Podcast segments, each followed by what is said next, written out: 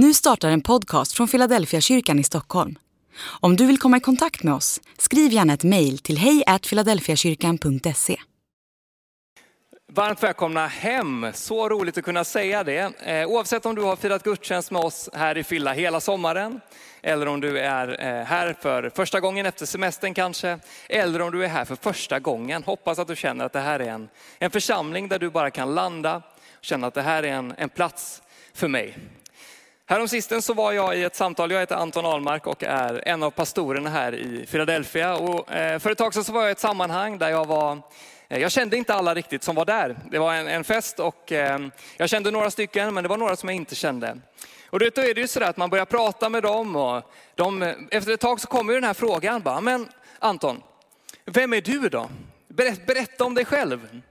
Och jag tycker alltid när man får den frågan, det är ju lite svårt var ska man börja liksom? Det finns ju olika taktiker här. Vissa väljer ju så här, men jag berättar om mitt liv, där jag föddes och där jag kommer ifrån och det här är min familj, så ser den ut. Vissa går lite mer på fritidsintresse. Det här tycker jag om att göra. Det här är liksom, jag spelar fotboll eller jag gillar film, eller du vet, man förklarar den.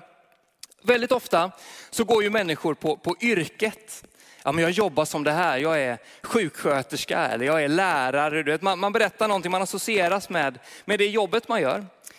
Jag är, jag är ju pastor och eh, när man rör sig i sådana här sammanhang där folk kanske inte är så kyrkvana, jag får nog ändå ställa mig till skaran kyrkvan, eh, men när man ibland är i, kyrk, eller i, i sammanhang där, där folk inte är det, då brukar jag hålla lite på att säga att jag är pastor. Det är liksom inte det första som jag lyfter upp, utan jag berättar lite vart jag kommer ifrån, att jag är gift med Elin, att vad jag gillar att göra och sådär. Men, men ofrånkomligt så kommer den här frågan. Ja, men vad, vad gör du då? Vad jobbar du med? Ja, jag, är, jag är pastor. Det brukar alltid följas av en lite för lång tystnad. Alltså lärare eller projektledare, de får aldrig en så lång tystnad. Det är ju, ja, okej, okay, vad spännande. Pastor, det är liksom, okej, okay, ja. Och så får man ju alltid frågan, är det, är det typ präst då eller? För det, det vet jag vad det är för någonting. Ja, ungefär präst liksom. Vad gör man då? Ja, och så får man förklara lite vad man gör. Och en gång fick jag, fick jag kommentaren, ja vad gött. Kör man bara söndag då, sen är man ledig? Då fick jag förklara att ah, man gör lite mer saker än så. Det är inte bara liksom upp här en pangpredikan och sen så går man hem, kallar det en vecka, utan man får göra lite mer saker än så. Eh, men, men det är liksom så här, är, folk vet inte riktigt alltid vad en pastor gör eh, och jag kan tycka att ibland så får man, det är bra att få förklara det. Men den där frågan, vem är du? Eller vad gör du? Vad, är liksom, vad, vad sätter du din identitet i? Jag tror att den är viktig att fundera över. Har du gjort det någon gång? Kanske så ska du göra det nu i höst. Fundera över vad skulle du berätta? Om, du rent, om jag skulle säga den frågan, vem är du? Vad skulle du lyfta fram då? Väl värt att fundera. Idag när vi drar igång den här serien om välkommen hem så tänkte jag säga någonting om vilka vi är som församling. Vilka är Philadelphia? Hur beskriver vi oss själva? Vad har vi för självförståelse? Och vad tycker vi, vad tänker vi om de som ännu inte är med? Och hur pratar vi om oss som är med? Är ni med? Vad är liksom vår identitet? Det tänkte jag säga någonting om idag. Och vi ska gå till församlingen i Korint, i första Korintierbrevet. Om du har Bibeln med dig så kan du gå dit, annars så kommer det komma upp på skärmen här bakom. Det står så här i första Korintierbrevet, i det första kapitlet vers 2 till 3. Till Guds församling i Korint, till de som har helgats genom Kristus Jesus och kallats att vara heliga tillsammans med alla dem på varje plats som åkallar vår Herre Jesu Kristi namn. Deras och vår Herre.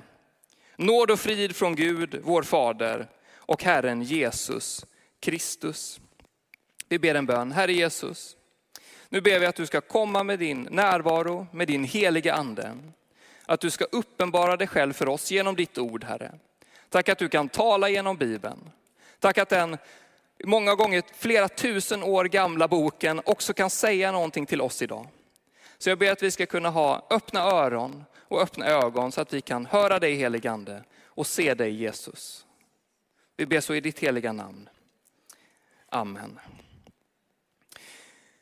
Låt mig säga någonting snabbt om församlingen i Korint. Vad är det för, för typ av församling?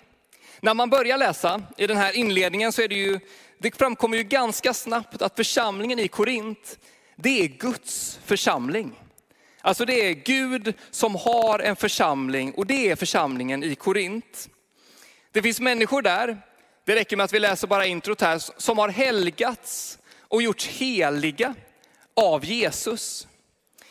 Det finns en församling, en församling som hör samman, inte bara med de som är där, utan med alla människor runt omkring som tillber Jesus, som tror på Jesus. Och de har fått nåd och frid ifrån Gud. Alltså stannar man här, då är det ju ganska enkelt att säga, församlingen i Korint, det är himmelriket på jorden.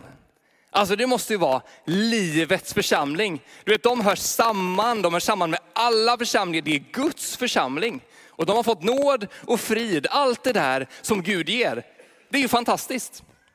Jag har varit kristen i, sen jag var 14 ungefär. Jag är uppväxt i en kristen familj. Men jag tog ett personligt beslut att tillhöra Jesus när jag var 14 ungefär på ett läger. Vilket varför är att läger är så otroligt viktiga för våra ungdomar. Det är en kort passus. Det hände mycket på läger. Och jag tog emot Jesus där. Eh, och har sen levt som kristen, fick en kallelse att bli pastor. Och jag har varit i en del olika församlingar. Eh, här i Stockholm, när jag läste här så gick jag en del hit till Philadelphia. När jag var i Göteborg så hände det att jag har varit i Smyrna kyrkan, som nu bygger en ny kyrka. All välsignelse till dem i det. Det är ju två församlingar, Philadelphia och Smyrna, två stycken församlingar som är uppkallade efter platser, efter församlingar i Bibeln. Jag har aldrig under mina då 30 år ungefär som kristen, om man inte räknar, om man 15 år som aktiv kristen ungefär. Jag har aldrig varit i Korintförsamlingen. Jag har varit i Philadelphia. En församling som i Bibeln, i Uppenbarelseboken präglas av broderskap. Det är en öppen dörr, de har hållit fast vid Guds ord. Jag har aldrig varit i Smyrna, eller jag har varit i Smyrna. En församling som i Uppenbarelseboken präglas av sin tillit. Det var en, en fattig församling, en församling som fick utstå lidande. Men som genom sin tillit och att de höll fast vid Jesus skulle som pris få livets segerkrans. Alltså positiva saker. Men det är ingen församling som säger, nu ska vi starta en ny församling. Låt oss kalla den Korintförsamlingen. Ja, det är väl någon i Korint, möjligtvis, men annars så är det ju ingen som gör det. Varför då? Jo, för att församlingen i Korint, det fanns problem där. Det fanns splittringar där. Det var, allting var inte helt rätt ställt i Korint. Låt mig säga några saker. För det första så fanns det problem kring ledarskapet. Det verkar som att den här församlingen som Paulus hade startat, efter ett tag så kommer det fram nya ledare som tar plats och folk börjar följa dem. Så vi har liksom väldigt många olika eh, grupper där folk säger, jag tillhör Kefas, alltså Petrus, eller jag tillhör Apollos, eller jag tillhör Kristus. Och då kan man tänka, det är väl inte fel att tillhöra Kristus? Det kan ju inte vara konstigt. Jo, men det, det finns teorier om att den här, de här som följde Kristus, de ansåg sig ha hittat någonting som inte alla andra hade haft. Vilket betyder, de följer Kristus på riktigt. Alla andra i församlingen, de följer inte Kristus. Alltså som att det finns olika läger. Ni är med på den bilden. Vissa följer Paulus, vissa Apollos, vissa Kefas, vissa Kristus. Så de här grupperna, det verkar som att de försökte spela ut varandra, liksom, spela ut sig mot varandra för att någon skulle bestämma. Så det fanns problem i ledarskapet i Korint. Det verkar också som att den här livsstilen som fanns i Korint, att den liksom kom in i församlingen. Korint var en, en handelsstad, man tror att det bodde runt 50 000 personer där. Och det var mycket handel, det var, en, det var liksom mycket som kom in till hamnen där. Mycket handel som gick dit och sen fortsatte vidare till andra byar och städer. Det fanns många religioner i staden som är troligt att det kom via hamnen, via sjömän som åkte in dit, tog med sig sin livsåskådning. Och så fick det liksom fäste i Korint. Det fanns också problem med en, en utbredd tempelprostitution. Det fanns en, en kärleksgudinna som hette Afrodite som hade ett välbesökt tempel. Eh, vissa tror att det jobbade upp mot tusen prostituerade i det templet. Det är fascinerande. Men det var så. Och många människor gick dit. Det fanns också en kult till en annan, eh, en annan gud som hette Didymos. Eller Dionysos, förlåt mig, Dionysos. Som var vinets gud. Och detta letade sig in i församlingen. Många människor i Korint gick till prostituerade och tyckte det är helt fint. Vi är ju fria i Kristus, dit kan man ju gå. Tveksam. Nej, jag är emot, snarare ska jag säga. Det fanns också de som under nattvarden tog med sig den här, den här tillbedjan till Dionysos och drack sig fulla under nattvarden.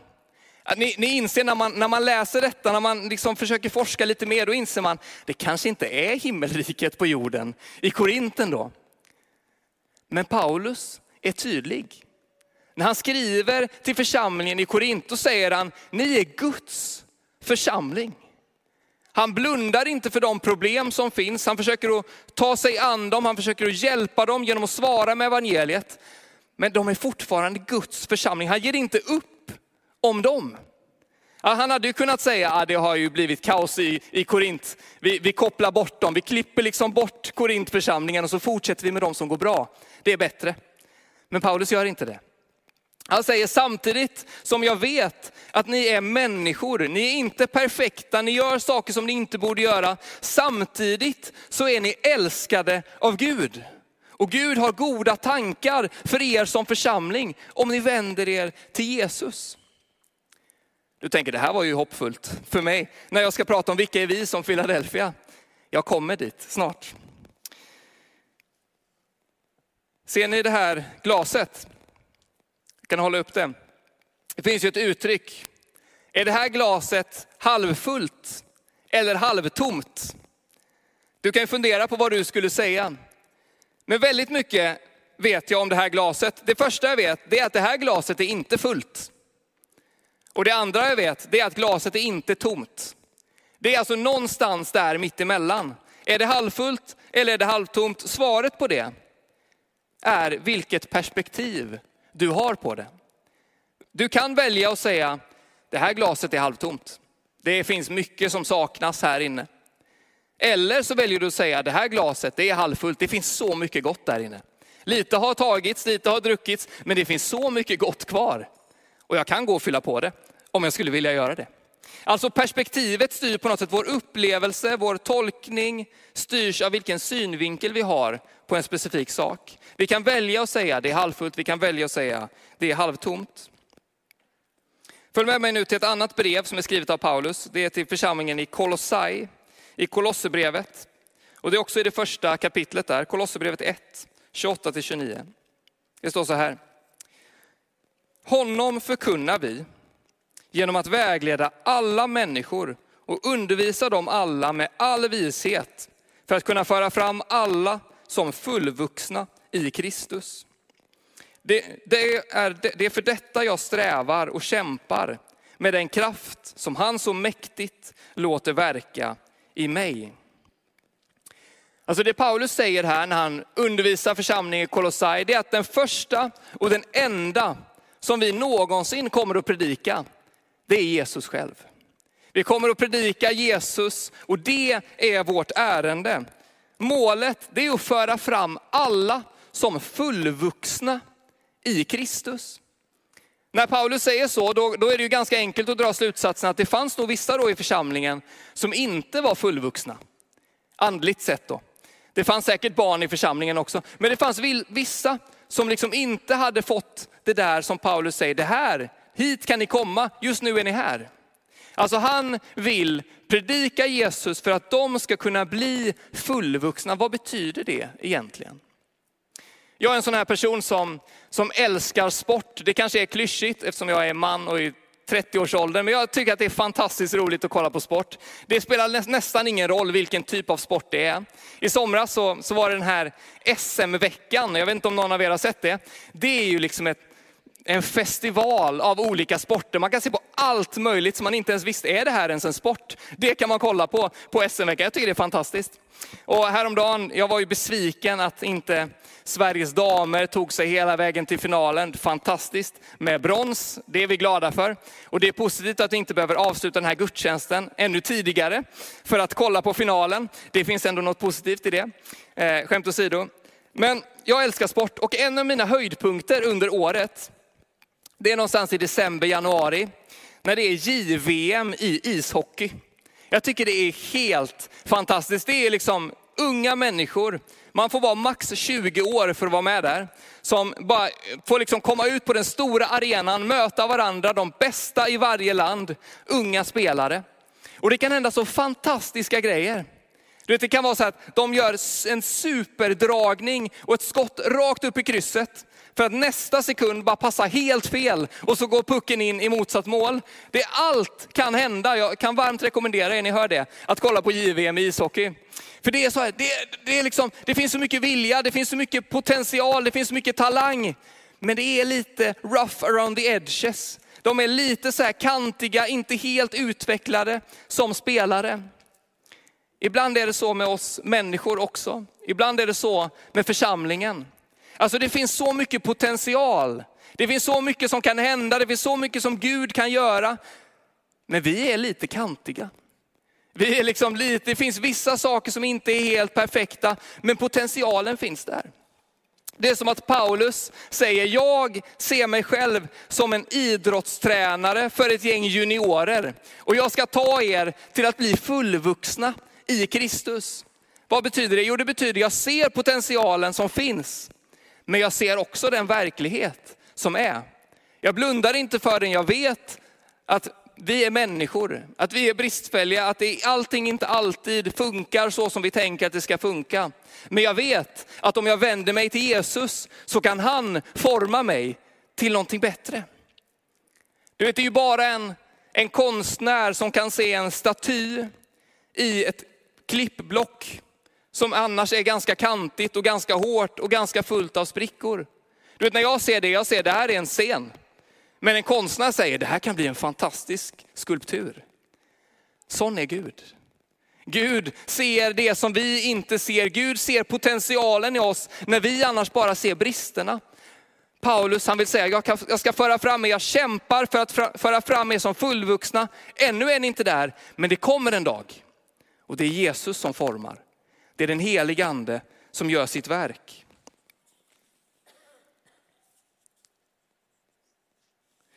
På något sätt i församlingen så lever vi med ett ständigt både och. Vi är medvetna om det fantastiska hopp som Jesus har kallat oss till. Det fantastiska, den segerkrans vi ska få i himmelriket. Men vi är också människor. Fulla av brister, fulla av kamper, fulla av sprickor. Paulus säger, jag vet om detta, jag ser detta. När jag vet att Gud har någonting gott för de som tror på honom. Genom Guds godhet har vi fått ta del av nåd och frid ifrån Gud, precis som Paulus säger i början på Korintierbrevet. Det finns en, en, teolog som var aktiv under, under, eh, för ett tag sedan som, som sa att en del kristna letar efter den perfekta församlingen. Och jag måste erkänna att jag ännu inte har funnit en sådan församling. Om jag skulle finna en sådan församling så skulle jag inte kunna gå med i den, eftersom den då inte längre skulle vara perfekt. Finns någonting väldigt sunt och hoppfullt och, och verkligt i det. Alltså jag inser, jag är inte perfekt, men Gud kan göra någonting i mitt liv. Och om jag skulle gå med i en perfekt församling, då blir den inte perfekt längre. Men med Gud i centrum, när Gud får verka, när den heliga ande får blåsa in liv i oss, då kan någonting fantastiskt hända. Då kan det bli någonting annat. Så jag säger Paulus återigen i Kolosserbrevet i första kapitlet, lite tidigare än det vi läste innan. Att han har räddat oss ur mörkrets välde och fört oss in i sin älskade sons rike. Och genom sonen har vi friköpts och fått förlåtelse för våra synder. Han är den osynliga Gudens avbild, den förstfödde i hela skapelsen. Ty i honom skapades allt i himlen och på jorden, synligt och osynligt, troner och herravälden, härskare och makter. Allt är skapat genom honom och till honom. Och han fanns före allting och allting hålls samman i honom och han är huvudet för kroppen, för kyrkan. Han som är begynnelsen, förstfödd från de döda, till att överallt vara den främste. Ty Gud beslöt att låta all fullhet bo i honom.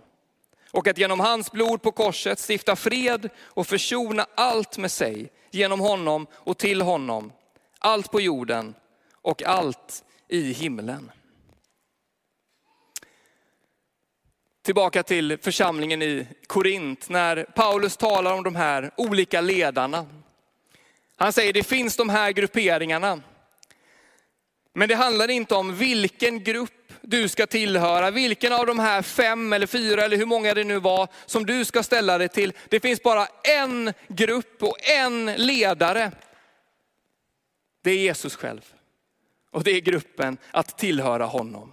Inte att säga, jag har förstått, de andra har inte förstått, precis som de som födde Kristus, utan säga alla människor har fått nåd och frid ifrån Gud genom Jesus Kristus. Det är det han har gjort, det är det han kommer göra i Ukraina.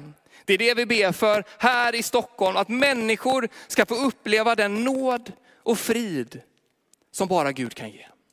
Det är honom som vi tillhör, det är honom som vi predikar. Det kommer vi göra varje termin i Philadelphia. Om du kommer hit om 20 år, jag hoppas att vi fortfarande kommer predika Jesus. Det är han som är vår ledare. Det är honom vi tillhör, det är honom vi vill tillbe. Välj alltså inte vilka av de här olika grupperna, utan tänk vi är en grupp som alla tillhör Jesus. Han har försonat oss med sig och all godhet och fullhet finns i honom. Vad är Philadelphia då för en församling? Jo, vi är en församling som följer Jesus. Vi är en församling som säger det är honom som vi vill tillhöra. Vår längtan, det är att han ska vara den här konstnären, den här skulptören som får forma en vacker staty i det som annars kan vara ganska kantigt, det som kan vara fullt av sprickor. Låt mig gå tillbaka till glaset igen. Är det halvfullt eller är det halvtomt? Jo, det, bestäm, det, det betyder, vad, vad, vad vill du att det ska vara? Du kan säga, det här är halvtomt. Jag inser det finns brister i mitt eget liv, i den här församlingen, i vår värld. Jag inser att jag inte är färdig, att jag gång på gång misslyckas med det jag vill göra. Eller så kan jag välja att inse att det här glaset kan faktiskt vara halvfullt. Att det finns nåd när jag gör fel. Att det finns förlåtelse om jag ber Jesus om det. Att den här församlingen trots sina brister faktiskt är Guds församling. Och den heliga ande finns här och verkar när vi möts. Du kan välja helt, är det halvfullt eller är det halvtomt? Det ligger hos dig. Men Jesus säger att alla som kommer till honom ska han inte visa bort. Så om du vill komma till Jesus, du kan göra det den här söndag förmiddagen med alla dina brister. För vad betyder det hur vi ser på andra människor? Jo, det betyder att ingen människa är ett hopplöst fall. För alla kan få del av nåden och friden från Jesus. Jag tror att vi ska se på varandra så. Vi är frälsta, vi tillhör Jesus, men vi är också människor. Det finns saker som vi behöver jobba på. Det finns områden där den heliga ande behöver verka för att vi ska bli mer lika Jesus. Men den som, har till, den som tillhör Jesus, han tillhör Jesus. Den som har tagit emot honom, han är frälst. Sen är det ständigt att komma tillbaka, att ständigt formas, att ständigt återvända. Bli kvar i mig, säger Jesus. Den här förmiddagen så kan du säga, jag är frälst. Jag är förlåten, jag är på Guds sida. Det är det vi vill säga i den här församlingen. Du behöver inte, att komma hem handlar ju om en plats där man inte behöver prestera. Man kan landa i soffan, man kan sätta upp fötterna på soffbordet. Man kan bara vara, precis så kan du vara i Guds närhet den här söndag förmiddagen. Få ta emot, låta formas av honom. Vi ska öppna förbönsplatsen. Det kommer finnas förebedjare på min vänstra sida, er högra sida. De har förberett sig innan och de längtar efter att bara få lägga sina händer på dig och be till Gud för dig. Kanske är det någonting inför den här hösten som du ska be om förbön för. Kanske är det kraft inför en ny höst på jobbet eller i skolan. Kanske är det kraft att kunna orka en till dag. Jag vet inte vad det är, men jag vet att Gud vill att vi ska be för det. Så förbönsplatsen kommer finnas öppen. Och vi ska göra så att vi ska sjunga lovsång till Jesus. Och för att det ska vara lätt att röra sig i lokalen så ber jag att vi ställer oss upp. Och så skulle jag vilja göra en konkret inbjudan innan vi öppnar förbönsplatserna.